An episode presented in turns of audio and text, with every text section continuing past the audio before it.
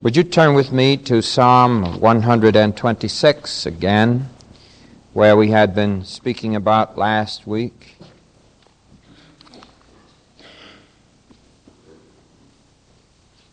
This is, I said, a song of degrees. It's attributed to David. And uh, it's one of those psalms in which we find a few verses that are very familiar to us especially when we get down around the fifth and sixth and seventh verses of the psalm, uh, or fifth and sixth, I shouldn't say seventh, the fifth and sixth verses of the psalm, having to do with those that sow in tears shall reap with in joy. Uh, let me read there just six verses. When the Lord turned again the captivity of Zion, we were like them that dream. Then was our mouth filled with laughter, and our tongue with singing. Then said they among the heathen, The Lord hath done great things for them. The Lord hath done great things for us, whereof we are glad. Turn again our captivity, O Lord, as the streams in the south. They that sow in tears shall reap in joy. He that goeth forth and weepeth, bearing precious seed, shall doubtless come again with rejoicing bringing his sheaves with him. And as I said, uh, I think uh, if we could say one thing about uh, this psalm, of course, it's talking about the captivity of Israel and uh, their deliverance from that captivity. Now, all Israel wasn't happy about it. Many of them stayed in Babylon, you see. They were enamored of the, the luxury and the uh, wonderful times and good money. Uh, Babylon had many Jews that remained after the captivity. Uh, we could say that about the Jews today. They'll not go back willingly to Palestine. They're enamored of the United States greatly. They're enamored because their coffers are full.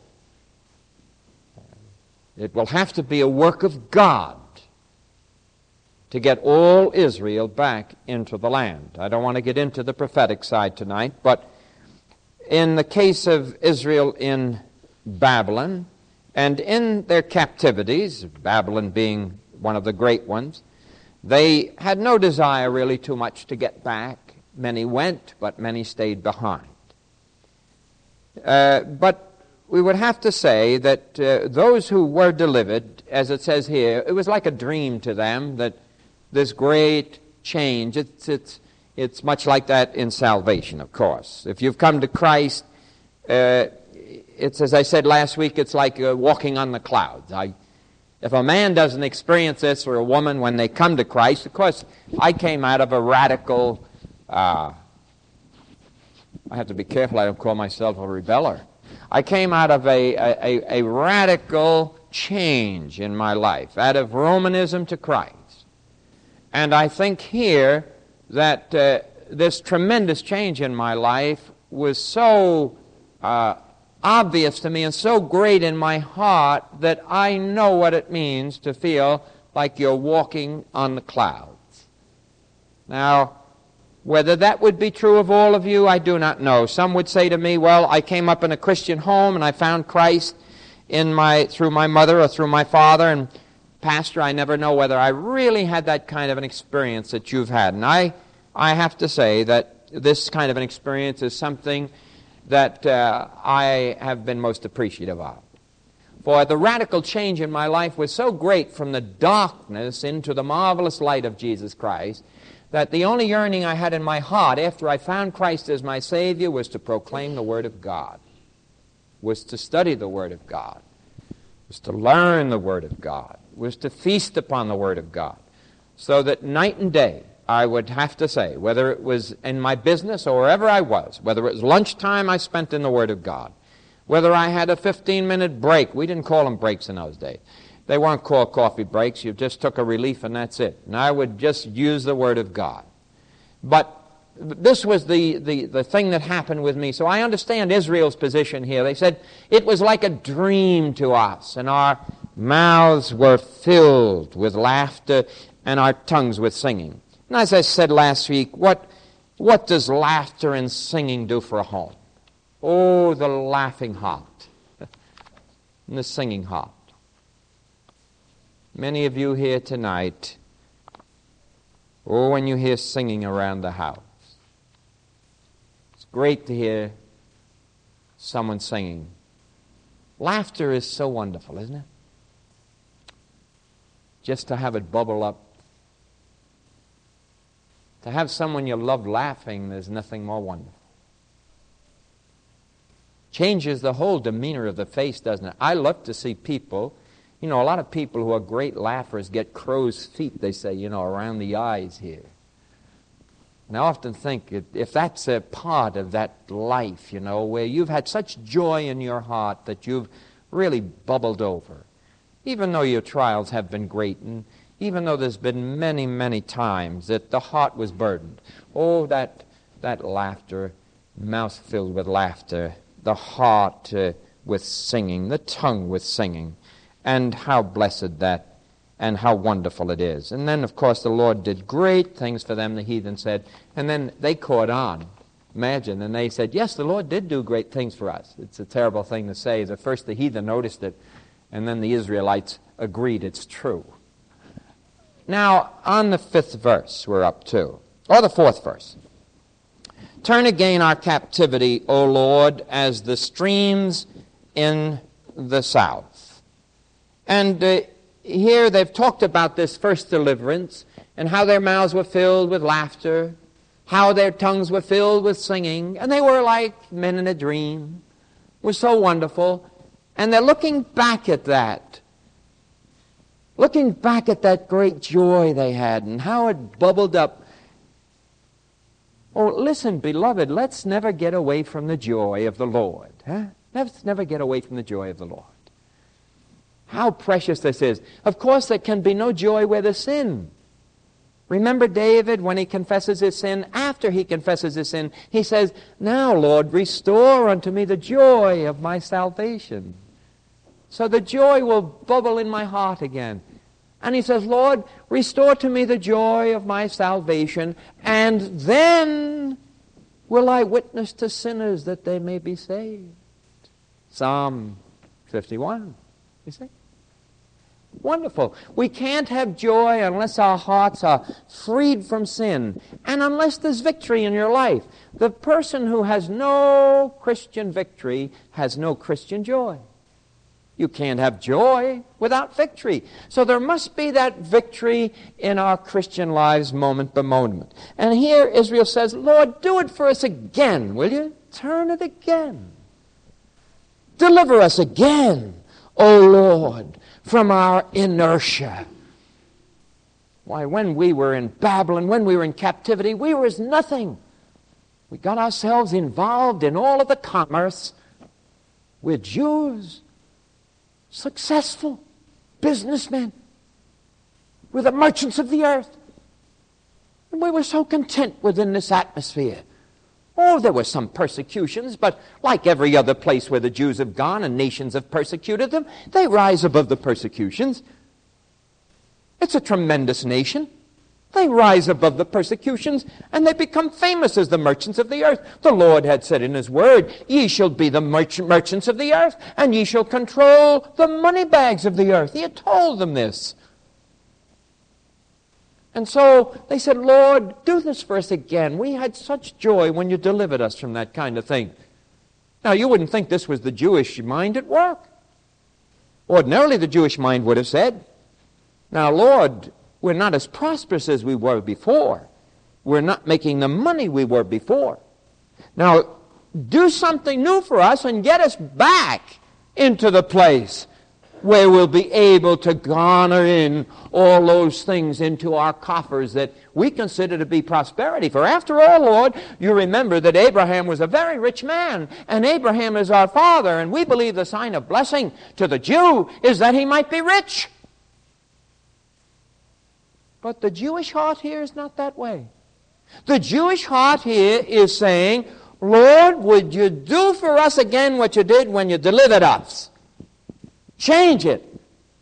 Take us out of our inertia. Take us out of our sad condition that we're in.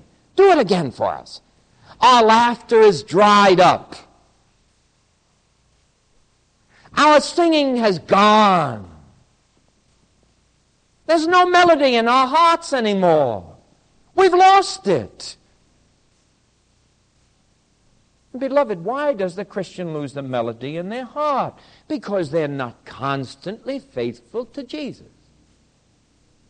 Anyone who is constantly faithful to Christ, no matter how deep the trials are, and I say, even unto the death of a beloved mate, or even unto the death of children, or even unto the death of a mother or father, even in all of this, the child of God that is faithful to Jesus Christ will not be dried up. Their mouth will not be filled with sorrow. Their mouth will yet be filled with a heart that is joyous within. Oh, the laughter may cease for a while, but that heart is solid and strong, and there is singing on the tongue. But the melody may be in the heart then making melody in our hearts. There are times when, if the world were to see our hearts, it would be difficult for them, wouldn't it? Wouldn't it be difficult for them to see this melody in my heart? How would the world ever have understood me if, when my son died, they had been able to see the melody in my heart? Could I have sung it so it might be heard? They would say, Fool! He has no respect for the dead. You've heard this. Yet was there melody in my heart. I went home with my son in a coffin. And I slept on, I remember so well, put my head on that pillow and would say to Jesus, Oh Lord, how I love thee, underneath of the everlasting arm. Thou hast given to me a melody in my heart which sorrow and burdens can never touch. For thou hast guaranteed me in thy precious word that I shall see him again. And I had stood to lose him completely but now I have gained him completely. Who would have understood? Would the world understand this? Never will the world understand the Christian. The world cannot understand the Christian. For the carnal mind can never see the things of God, for they are spiritually discerned. I might have been able to say to a brother or a sister in Jesus Christ, Isn't it precious how the Lord has comforted me?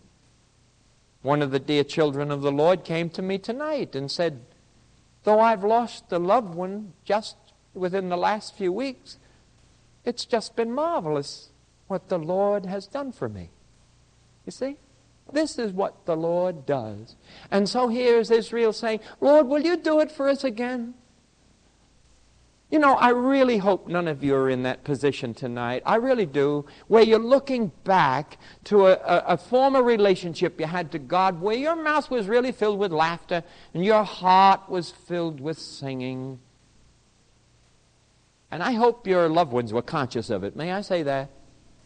I hope the children have mothers like this, and wives have husbands, and husbands wives.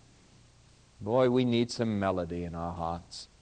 We're living in a tragic enough world without within our own little confines of this glorious citizenship we have with Jesus Christ in heavenly places, of spreading it abroad and really doing what God has said. Let the love of Christ be shed abroad in your hearts. And how precious this is. I would hope that uh, no one here tonight would not have this glorious experience of being, of being able to say it's a present thing. I'm, I don't have to look back. Are you looking back, beloved? Are you always having to go backward and say, oh, I, I, I hope I don't get to that point, you know, where I got a cane and, and you walk along and say, oh, I wish it was 20 years ago and I was happy. Just don't want it to be that way. I, I'm so glad that I meet people 80, 85, and 90 years old that I say are still dynamic. They still have that vibrant faith and Holy Spirit power within their breasts. And if this is possible when they get that old, some of us should be very careful that we don't say we're getting too old to do these things. I don't find that any of the apostles of the Lord did their great work until they were at least 60 to 80 years of age. So I'm just in the prime of life.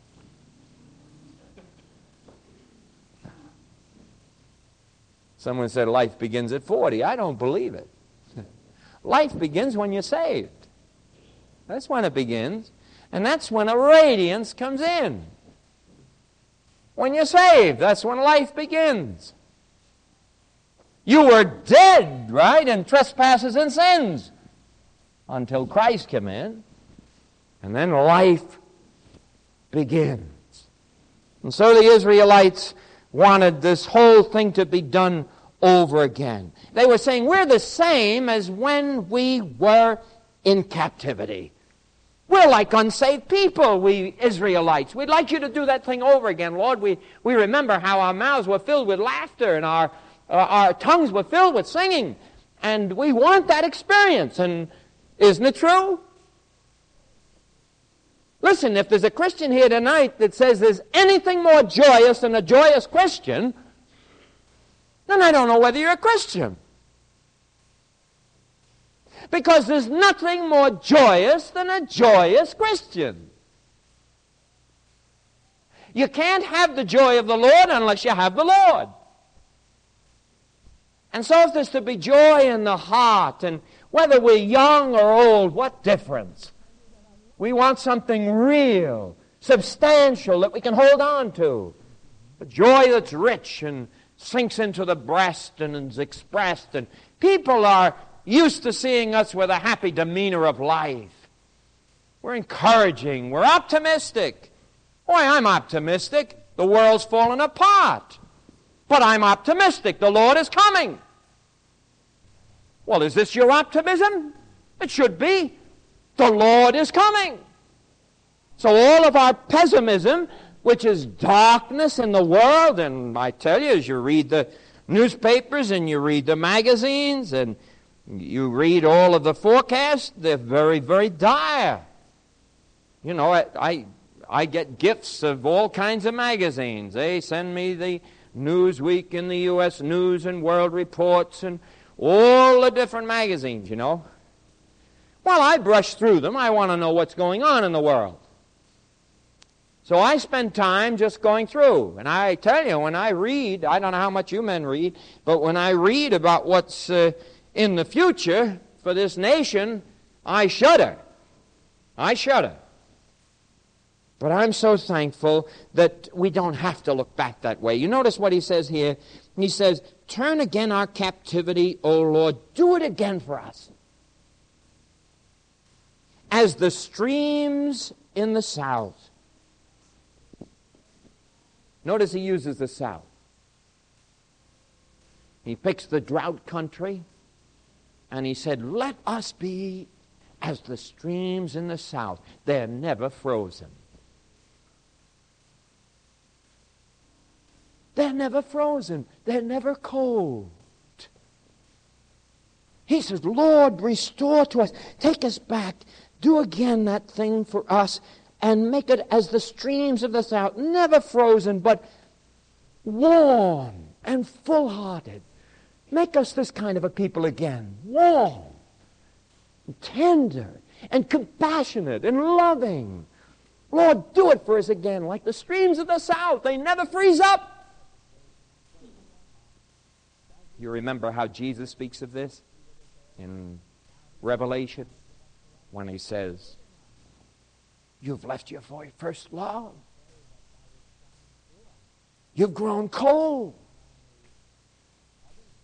To Ephesus, to one of the other churches, he says, Because you're lukewarm, I'll spew you out of my mouth. I would that you were cold or hot, one or the other, so at least it would be clear cut.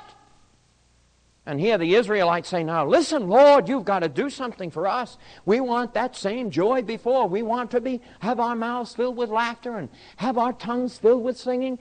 Will you do it for us again, Lord? And make us as the streams of the south, never frozen up. Oh, how terrible it is, isn't it, when people get frozen up. What the coldness has done to the church of Jesus Christ cold hearts. Oh, the treachery and the terribleness that comes upon a church when there are cold, calculating people. Oh, how terrible. May I say this has cost the Lord a lot. The coldness of the church. You'll remember when he gets down to the church of Laodicea in Revelation, the third chapter, he speaks about their terrible coldness. All they're interested in is the dollar.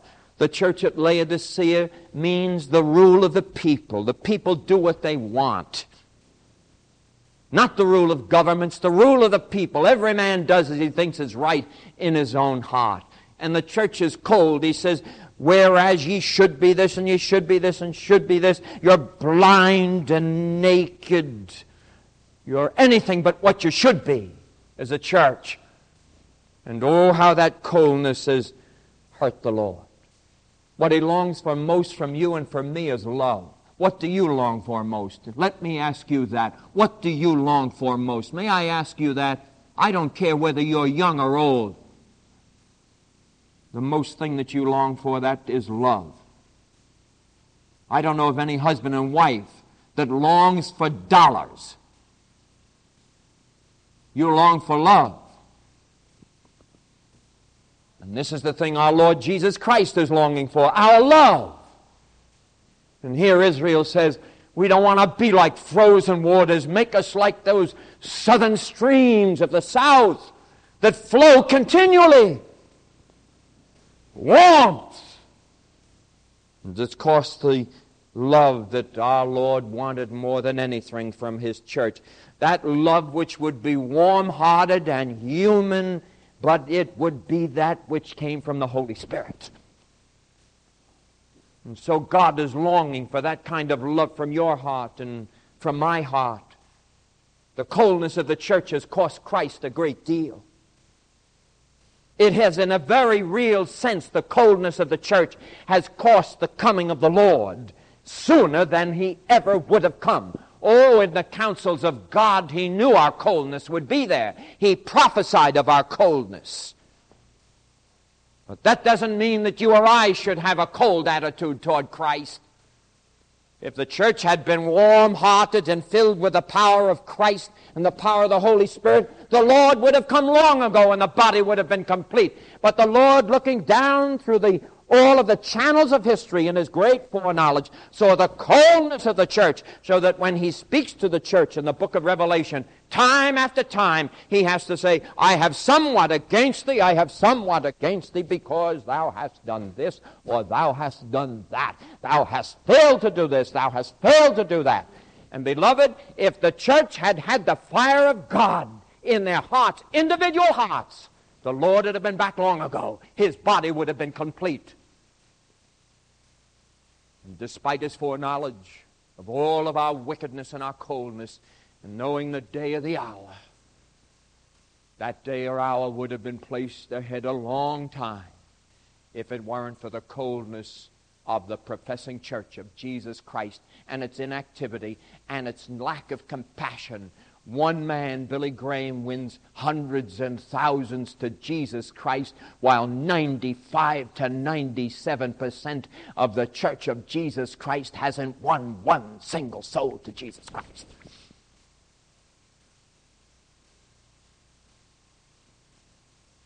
As I understand it, the body of Christ is waiting for completion. Only the Lord knows the day or the hour. But that day or hour was placed there because the Lord took into consideration the whole history of the professing church, which He laid down in the book of Revelation. And time after time, He says, You failed, you failed, you failed, you failed. I would have been back much sooner. But because I foreknew it all, I know the day or the hour. It's not exactly where it could have been had the church been on fire for Jesus Christ. Oh, beloved, let me say this. I hope and I pray, you know, I often say this. I hope and I pray that because of something I've preached that the Lord foreknew, Christ, that date which has been appointed from eternity past might have been drawn a few days closer. Every preacher has that place. I'm sure that Billy Graham was seen in the councils of eternity past and saw that Billy Graham would win maybe 500,000 souls or a million souls to Jesus Christ. God knows when the body will be complete by all of his foreknowledge, so that Billy Graham has a place in the day appointed of God when Christ shall return. And so I pray that as I preach, it might be that in the counsels of God from eternity past, they knew some message would be brought by Billy Graham, by Pastor Geehan, by some pastor throughout the world, hundreds and hundreds and hundreds of pastors preaching the gospel.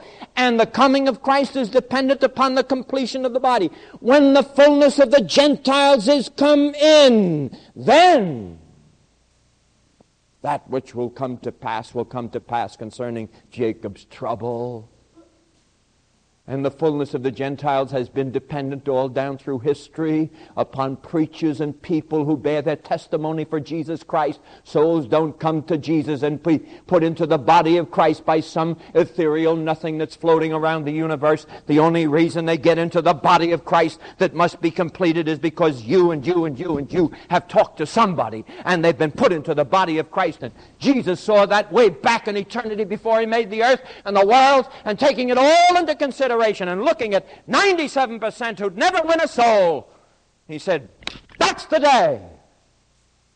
And it could have been a millennial sooner, except for the inertia and the coldness and the lack of witnessing power of the Church of Jesus Christ. Simple logic. If God knows everything, he has to consider you in your capacity to present the gospel of Christ to someone else as to the completion of his body. And so Israel wants that activity again, wants that joy again. Make us like the streams in the south, flowing, overflowing and oh, may the Lord do that with you. Make you warm hearted. Give you the joy of the Lord. Our coldness has left many of our families foundering.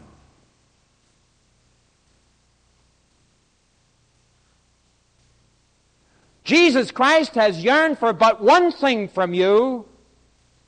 He has a lot to say to Ephesus about their good works.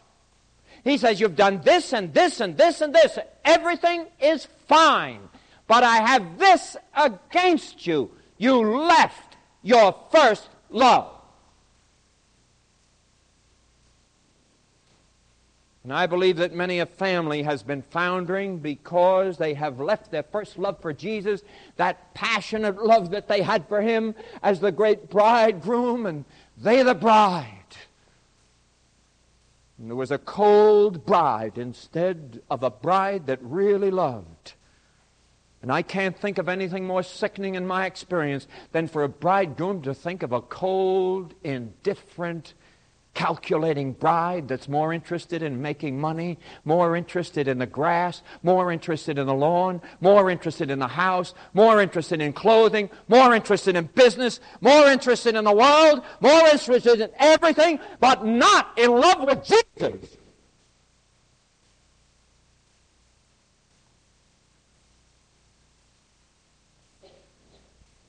And this is the kind of a world we're living in. And everyone must judge themselves. What should your judgment be at the judgment seat of Christ?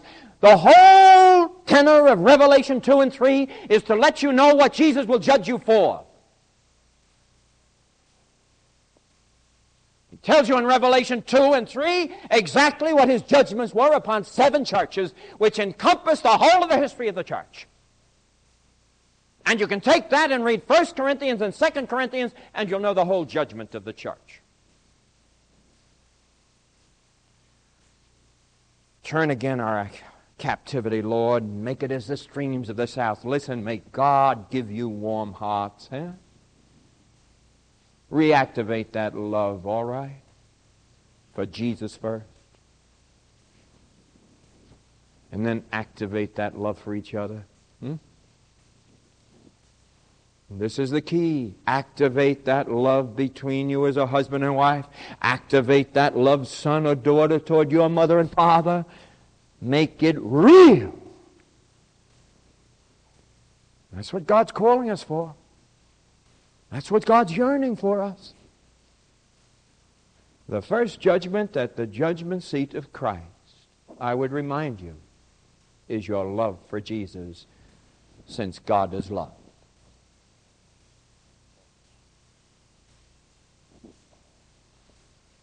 And through Jesus, your love for your family, your love for your brethren, your love for a dying world. Number one judgment. Why? God is love. Make sure where that judgment stands in your life. And that before him he'll say, Well done, thou good and faithful servant of the Lord. You've loved me well. You've loved your brethren well. You loved a dying world well, and you were a witness of my saving grace to them. Enter into thy reward. Let us pray. Father, we do thank thee for thy blessed word tonight. Lord, there's so much more could be said.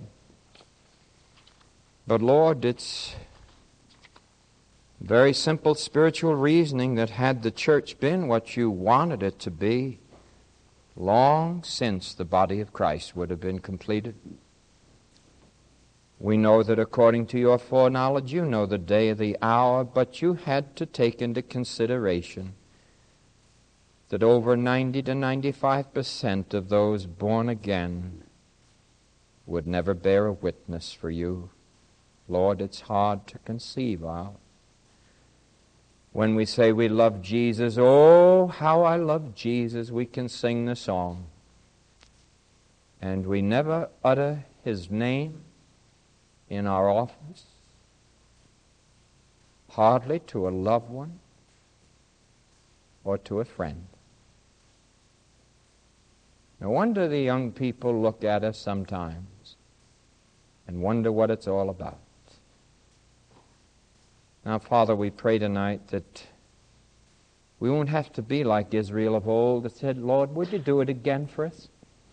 Would you get us back to where our mouths were filled with laughter and tongues filled with singing, Lord? Oh, God, do that for this people tonight. Give them a good witness for Jesus. For out of this, out of this singing heart and out of this mouth filled with laughter, then the testimony rings. People are looking for happy Christians. So, Father, we pray that in us, whether we be young folks or older, they will find what they're looking for, which is Jesus Christ in us our hope of glory. Now, Lord, we believe that Jesus Christ is not a despairing one. He is not dismal nor abject in despair. But he says in his word, Receive ye my joy, that your joy might be full. God help us to understand when we're dismayed and despairing, we're far off from the things that Christ wants for us. He's looking to give us all the wonderful things. He has a treasury in heaven that He wants to give to believers. Now, Lord, I pray you'll pour it out like the streams of the south. There's always the flowing rivers. Remember that it tells us there is a river, the streams of which make glad the city of God.